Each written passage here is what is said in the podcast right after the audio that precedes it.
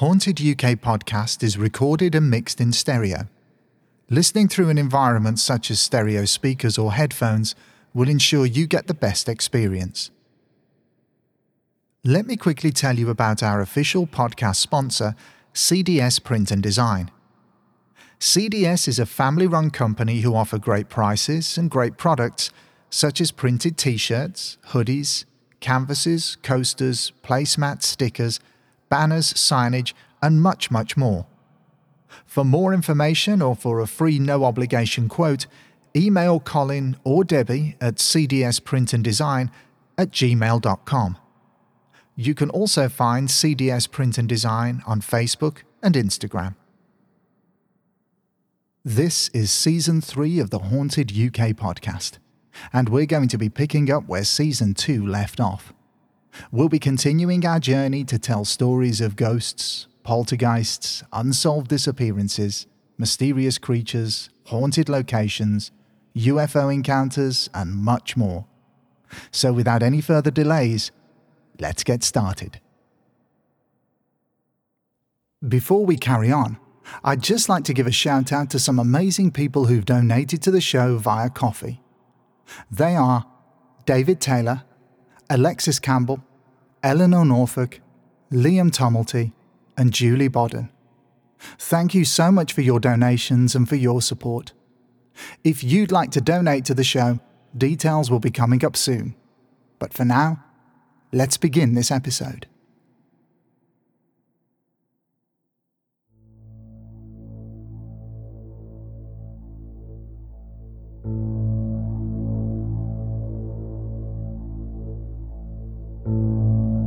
The question of are we alone in the universe is one that captivates and generates debate even today.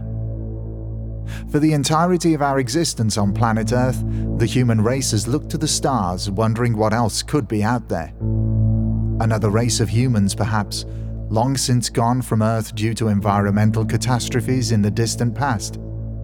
Extraterrestrial beings who are in distant galaxies. Or maybe nothing at all. American astrophysicist and cosmologist Carl Sagan said, quote, If we are alone in the universe, it sure seems like an awful waste of space, end quote. While science fiction author Arthur C. Clarke said, quote, Two possibilities exist. Either we are alone in the universe, or we're not. Both are equally terrifying, end quote. It's the comment that Professor Stephen Hawking made that I personally feel rings with the most truth. He said, quote, If aliens visit us, the outcome would be much as when Columbus landed in America, which didn't turn out well for the Native Americans. We only have to look at ourselves to see how intelligent life might develop into something we wouldn't want to meet. End quote. But are we looking in the wrong place? Has alien life, in some form or another, already visited our planet? And do we already have the evidence to prove it?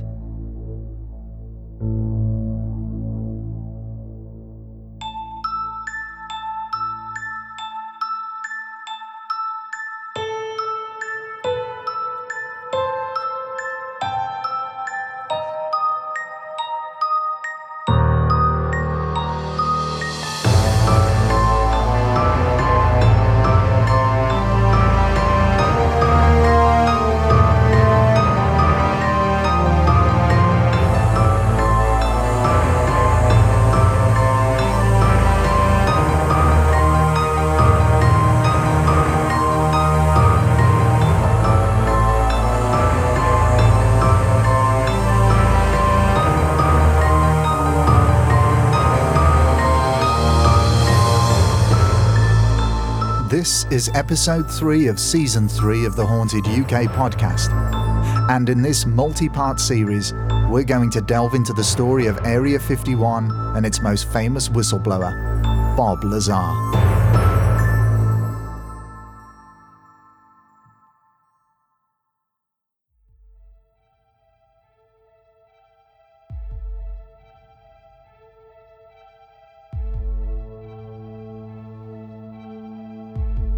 In 1977, astronomer Jerry Ehman was leafing through data printouts at the Big Ear Radio Observatory Telescope in Delaware, Ohio, when he came across something that amazed him. A series of numbers and letters stood out from everything else on the data sheets. And while this string of characters wouldn't have meant nothing at all to the untrained eye, to Jerry, it could mean the answer to that age old question which we asked at the start of this episode. The Big Ear telescope ran remotely, so it would be tasked with a particular section of space and then left alone to collect data until the storage systems of the day became full. It would be astronomers like Jerry who would then travel to the telescope, print the data out, reset the storage, and then leave the device to carry on with its task. Never before had any telescope picked up anything like this a seemingly mind blowing series of numbers and letters that could unlock proof of the existence of an extraterrestrial civilization. Jerry and his colleagues checked and checked and checked again, then cross referenced it with the paths of things such as planets, comets, asteroids, satellites, and literally anything else that could have offered an explanation for this anomaly.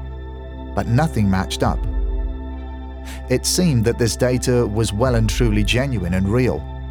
But what was it? The characters were 6EQ UJ5, and this represented a strong signal that had been received from a section of space during the telescope's last task. Each character denoted a strength in signal which was picked up every 12 seconds, so the whole signal would have lasted around 72 seconds. Jerry was so taken aback by this signal that he circled the data on the printout and wrote the word wow next to it. Hence its now famous name, the wow signal. It was also the frequency that this signal was received on, around 1420 MHz, that got the astronomers even more excited. This particular frequency had huge relevance because 1420 MHz was part of a restricted frequency spectrum which was reserved for astronomical research, meaning that no Earth or terrestrial signals could be broadcast on it. The section of space where the signal seemed to have come from was in the constellation of Sagittarius, and the area that the antenna of the telescope was listening in on could have covered around six stars. But the signal was only received once, Jerry and his colleagues went through page after page of data, but it was never repeated. They decided to search the same area of sky again, but nothing was ever picked up, and to this day, the WOW signal has never been satisfactorily fully explained. It remains the best evidence we have of a signal which could have come from an alien civilization. But while astronomers were looking to the skies for evidence of alien life, one man firmly on Earth was about to literally blow the lid off the whole argument about the possibility of a race of beings from another world already being on our planet. In May and November of 1989, a man by the name of Robert Scott Lazar, or Bob Lazar as he would be more famously known, would give two interviews which not only unmasked the location of a top secret testing facility on the outskirts of Las Vegas, but which would also give details of just what the American military were working on out there. Now that we're getting into the meat of this topic, I have to say right now that this may not be everyone's cup of tea as far as subject matter is concerned. However, Area 51 and Bob Lazar have been requested by listeners via email time and time again as an idea for an episode. But I feel that to truly do these topics justice, we're going to need more than just one episode. So, this will be a three part series. This episode will deal with, allegedly, what Area 51 is and what goes on there. Episode 2 will go into Bob Lazar's story, and Episode 3 will investigate what happened after Lazar's revelations. So, how did Area 51 come into being? Well, this goes all the way back to the 1950s and America's concern with the growth of the Soviet Union. The end of World War II should have been a celebration for the Allies, but instead, the Soviets decided to completely shut themselves off and begin development in new technologies and nuclear empowerment. Whilst the US was doing the same, it was finding it increasingly difficult to get sensitive information out from behind the Iron Curtain to aid them in what the Soviets' progress in weapons development was. When North Korea invaded South Korea, with the help and support of the USSR in 1950, America felt that it had to step up efforts in aerial reconnaissance. Regular missions were being flown over the USSR by low flying aircraft, but these were always at risk of being shot down. A high altitude spy plane was needed, and the CIA knew exactly who to approach to develop it. They contacted Lockheed and Kelly Johnson, who had been instrumental in the design and manufacture of aircraft such as the P 38 Lightning and the P 80 Shooting Star. At the time, Kelly was chief engineer at Lockheed's Burbank plant in California, and as the CIA came knocking on the door, he was about to be promoted to the Vice President of Research and Development. The US Air Force and CIA needed an aircraft that could fly above 70,000 feet, way out of the range of surface to air missile systems of that current time. It could operate in all weather conditions and be able to fly huge distances without the need to refuel. The U 2 spy plane was born, but the designers and test pilots needed an area of land to test fly the plane in secrecy. Whilst flying over the Groom Lake area, Kelly Johnson knew he'd found it, especially when he saw the dry, flat lake bed. It was surrounded by mountains and was far enough away from Las Vegas to make it pretty much inaccessible to the public. Known by its grid reference of Area 51, Kelly wanted to make the prospect of working on top secret projects in the hot Nevada desert more appealing to potential workers, so he called it Paradise Ranch. By 1955, Area 51 consisted of a paved runway, hangars, fuel storage tanks, mess halls, living quarters, a volleyball court, and a movie theatre. The US Air Force and the CIA took delivery of their first U 2 spy plane in mid 1955, and to help keep the base as secret as possible, Air Force and Lockheed staff would fly in on Mondays and leave on Fridays. Before we carry on with this episode, I'd just like to tell you about the Haunted UK Podcast's Ko-fi account. If you love the show and want to help out that little bit more, then get yourself over to Ko-fi, that's K O F I, and search for the Haunted UK podcast. And for just a subscription of £3 per month, you'll get a shout out in an episode of the main show, chances to get your hands on free Haunted UK podcast merchandise, and you'll also soon be in line for bonus content bite size episodes. Getting to a target of at least 30 subscribers is the aim, and I know that with your help, it's easily achievable. And it's literally just the price of buying one coffee per month. If you'd rather not subscribe, then you can simply make a one off donation. Every little bit helps. So if you want to help the podcast grow to the next level, then pop over to Ko-fi and make your donation. Coffee. Why not buy us one?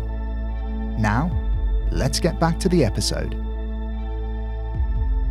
Now, it's important to begin to draw parallels between activity going on in Area 51 and major UFO incidents that were happening at the same time, especially in America.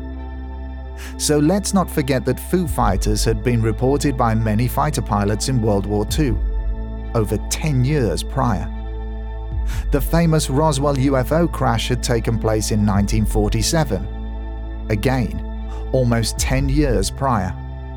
Roswell is also a case that the Haunted UK podcast will cover at some point, but for now, let's stick to Area 51 and Bob Lazar. 1947 was an incredibly busy year for UFO incidents and sightings.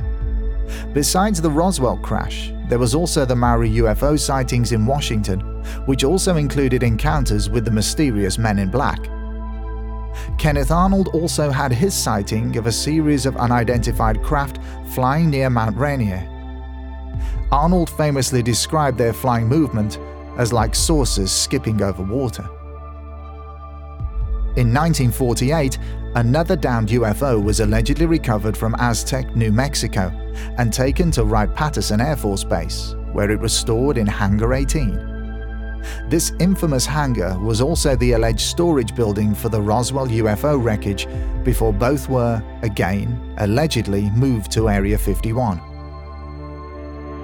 Incidentally, Wright Patterson was also the home of the US Air Force run Project Blue Book, which sought to explain away cases and sightings of unidentified flying objects.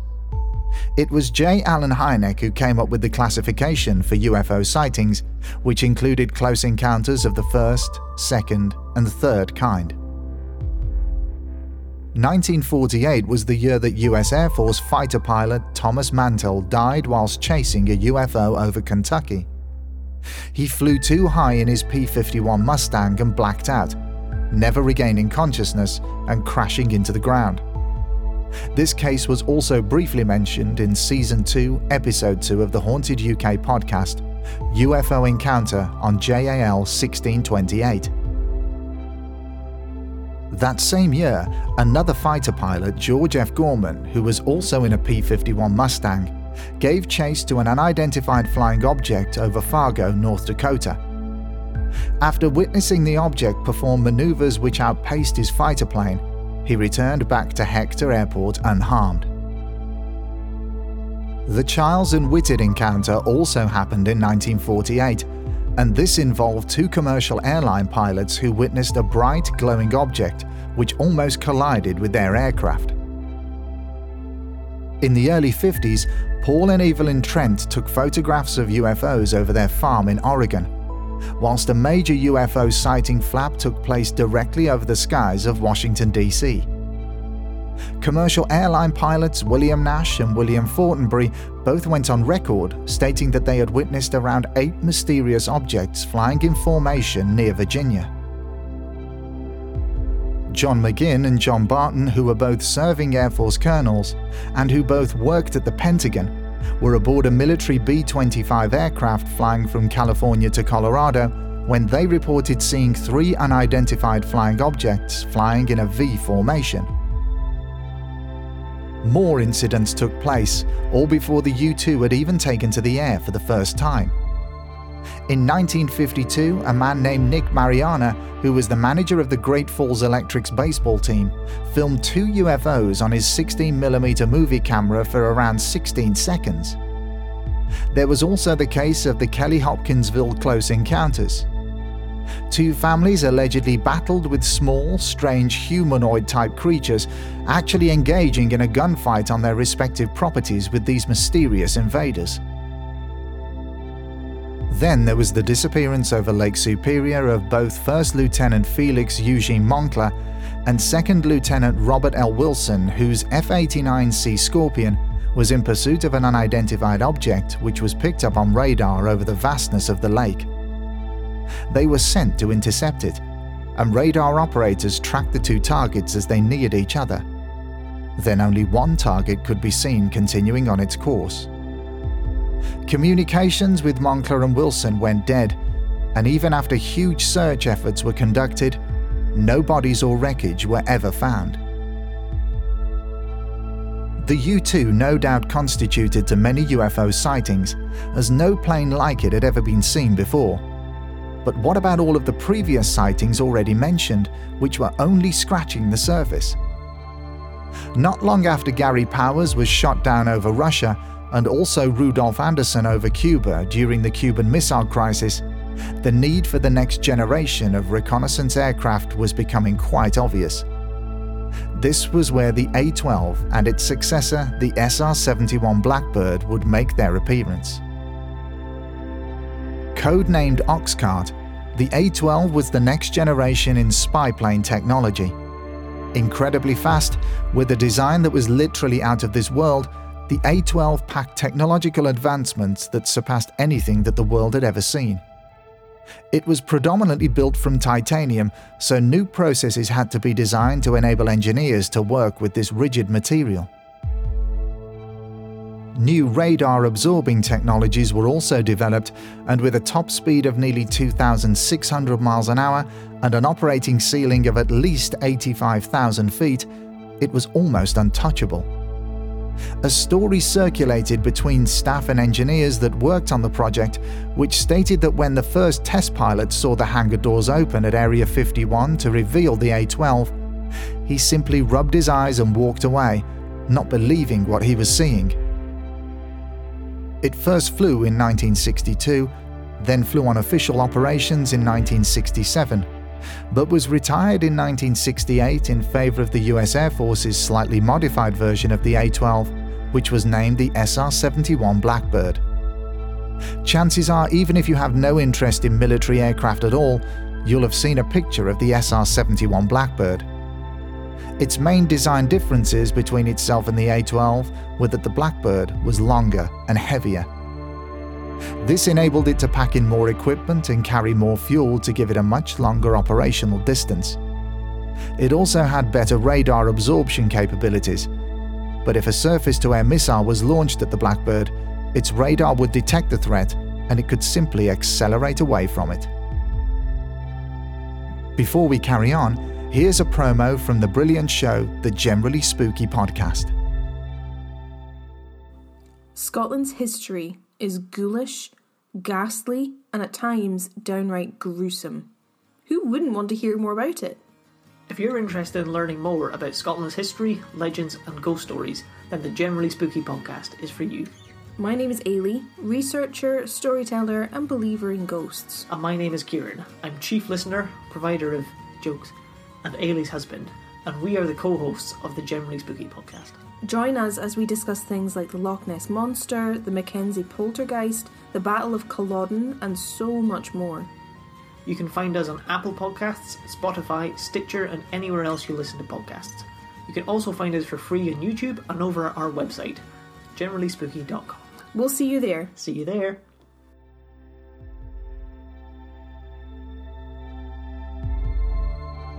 Now, it's back to the show. So we're now at operation periods from around 1962 to 1998 when the SR 71 was retired. So, what other significant UFO sightings and incidents took place between these years? To list them all would make for a truly huge episode, but here's a few for you to mull over various possibilities. In 1964, police officer Lonnie Zamora had an encounter with an object and its two person crew just south of Socorro in New Mexico. Zamora described the object as being shaped like the letter O and its two crew members being dressed in white one piece coveralls. As Zamora stood there observing, he saw the crew enter the craft and then watched as it took off with a blue orange flame propelling it skywards. On December the 9th, 1965, a fireball was seen streaking across the sky out of around six states. It was reported by many witnesses, but it was the people of Kecksburg village that witnessed something crash in woodland. Reports stated that members of the public saw blue smoke appearing above the tree line, as well as strange vibrational noises coming from the same location. But nothing was ever found. The UFO crash in Shag Harbor is almost as famous as the Roswell incident. On the 4th of October 1967, multiple witnesses reported seeing an illuminated unidentified flying object crash into the harbour and sink. Sounds as if a bomb were being dropped were heard, as well as an explosion, and the witnesses were so sure that they had seen some type of aircraft hit the water that calls flooded into the Canadian police as well as the military. Again, search efforts were conducted, but nothing was ever found. Even President Jimmy Carter reported seeing an unidentified flying object in Georgia. The sightings and incidents just kept coming over the years, including the Travis Walton abduction, the Whitley Strieber abduction, the JAL 1628 incident, as detailed in episode 2 of season 2, the amazing Gulf Breeze UFO sightings and photos, the Phoenix Lights phenomenon. The list goes on and on and on. But how many of these cases were sightings of experimental aircraft? How many of these sightings were test flights of technologies so secret that, to the everyday person, they would be seeing a UFO? From the late 70s through to 1989, two new aircraft would be developed and test flown out of the Groom Lake facility. They were the F 117A Nighthawk stealth fighter, previously known as the Have Blue, and the B 2 stealth bomber. Both of these aircraft again push design concepts and technologies to their absolute limits. Incredibly intricate piloting and navigational systems were developed, as well as all new true stealth capabilities, which would give these hugely advanced aircraft the radar signatures of small birds. They were almost invisible to radar, and the success of the stealth fighter would be seen in the First Gulf War. Strange tales from Iraqi ground troops of sightings of flying triangles were proved correct when it was revealed that the stealth fighter was playing an active part in the aerial campaign of that particular conflict. B 2s were also playing their part when they appeared in the 1999 Kosovo conflict and again in Afghanistan, accurately striking targets with absolute precision. But let's be honest, whilst all of these aircraft are incredibly advanced, they're still using forms of jet engine technologies. The vast majority still take off from a runway after gaining enough speed to achieve lift. We know for a fact that behind the curtain of secrecy and development at Area 51, the next generation of fighting, bombing, and reconnaissance aircraft are being developed and test flown. The B 21 Raider, which is the replacement of the B 2 stealth bomber, is expected to enter service around 2027. The SR 72, a new version of the SR 71 Blackbird, is allegedly in development stages at this time. The F 22 Raptor stealth fighter jet first flew in around 1997, but wasn't introduced as a military piece of hardware until 2005. The same goes for the F 35 Lightning II. First flown in 2006, introduced in 2015, and then there's the Aurora. The only mildly half convincing pieces of circumstantial evidence that we have of such an aircraft even existing are photos of strange contrails in the sky and skyquakes which have been recorded near the Groom Lake facility.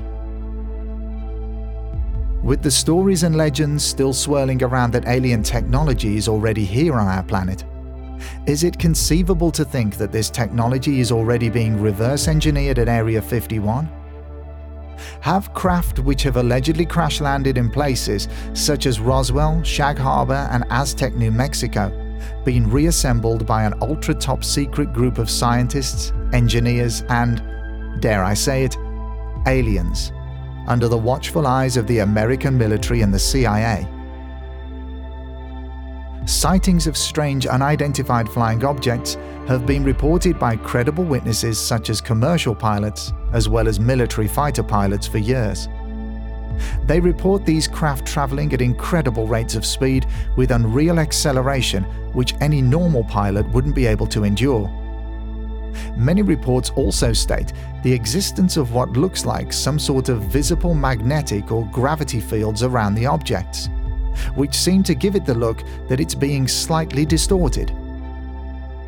So, are these objects being developed at Area 51?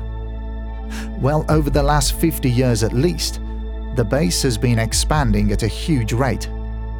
More hangars and buildings have appeared, as well as it now having one of the longest runways in the world. So, what is going on there? Why the secrecy? And what was so explosive about Bob Lazar's story? Well, before we get to Bob, let's not forget that many people who have worked at Area 51 have already come forward with their stories and experiences. The vast majority of them are ex Lockheed Martin employees, or scientists and engineers employed by the military who were able to speak about certain aspects of their duties out there at Dreamland, but who also still have the respect and integrity to observe that what they were part of was, and to a certain extent, still is, highly classified. Before we carry on, here's another promo for a great podcast called Murder Road Trip. Hey, I'm Shan, And I'm Troy, and we are going on a little murder road trip. where every Sunday we take you to a new state alphabetically to tell you the story of murder spooks, and everything in between. Yes, join us every Sunday for bad jokes, murder, and ghosts. It doesn't get much better than that. So grab your snackies, get on in, and we're going to go on a murder road trip. Now, it's back to the show. Tales from the people who worked on the A 12 and the SR 71 spy planes knew that the American military had set up dummy companies and bank accounts to enable them to buy titanium from the USSR. The Russians apparently had no idea at the time that all of this titanium that was being bought up by seemingly harmless contractors was in fact being used on the very planes that would be spying on them in years to come. Knowledge like this is incredibly sensitive, and there is a fundamental need to keep all aspects of highly classified projects as locked down as possible, hence the need for the Official Secrets Act. In the US, like many countries, if you work on sensitive projects for the military or the government, you are required to sign the Official Secrets Act. Many projects remain classified for decades, which requires workers to keep quiet but what happens if someone begins to expose aspects of top secret projects to family or friends, or even the media, or worst of all, a country who is considered a potential enemy? In the US, you can be imprisoned for up to 14 years and have an unlimited fine imposed upon you for breaking the Official Secrets Act, which is a good enough reason to keep your mouth shut and it's this law that helps protect the military's interest in the development of ultra top secret projects. But also for when things go wrong.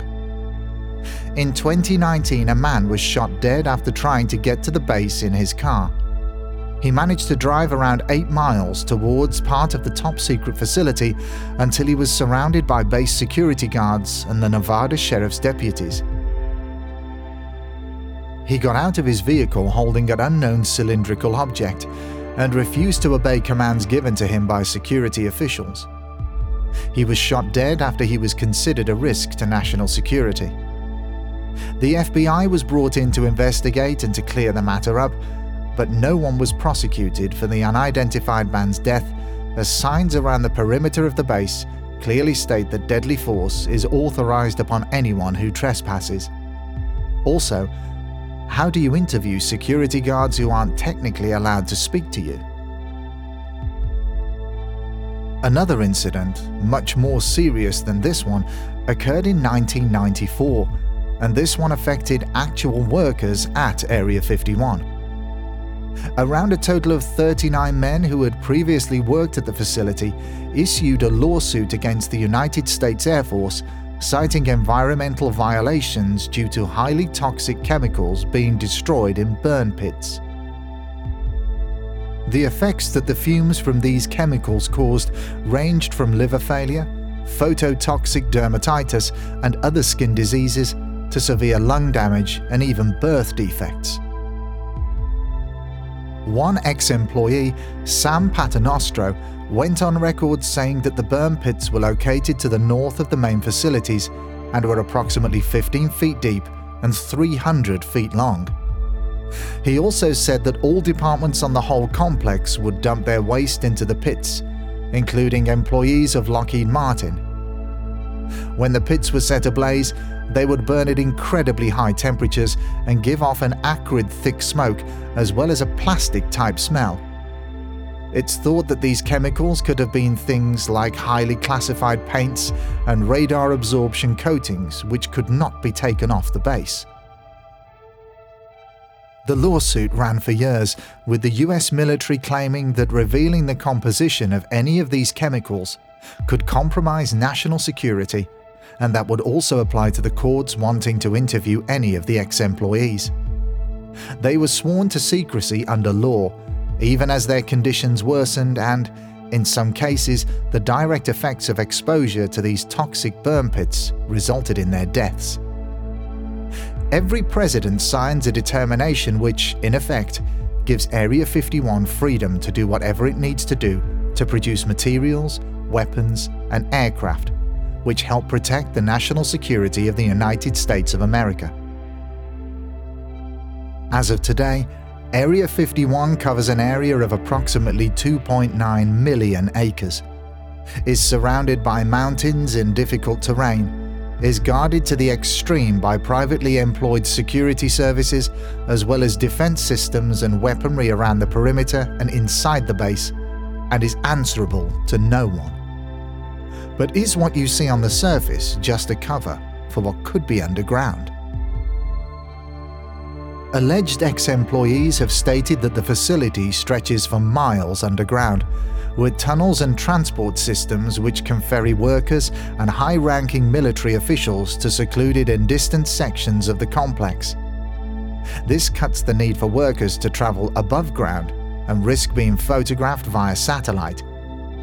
There are also reports of Area 51 having approximately 40 floors underground, which are restricted to various highly classified top secret projects. It's also where alien bodies from the crash sites such as Roswell were taken for further study and storage. There were also rumours of live extraterrestrial alien beings being involved in and advising on various reverse engineering projects concerning their own technology. But all of this is just rumour, speculation, and conjecture, isn't it? Being just 90 miles to the northwest of Las Vegas, you'd think that the gambling capital of the world would see its fair share of unidentified flying objects. But the only evidence you will ever see there is at McCarran Airport, where at a highly guarded terminal, the Janet flights ferry non existent workers to and from this non existent base to work on non existent projects. The Janet flights are a fleet of six Boeing 737 600 commercial airliners, white in colour with a red stripe that runs the whole length of the aircraft both sides.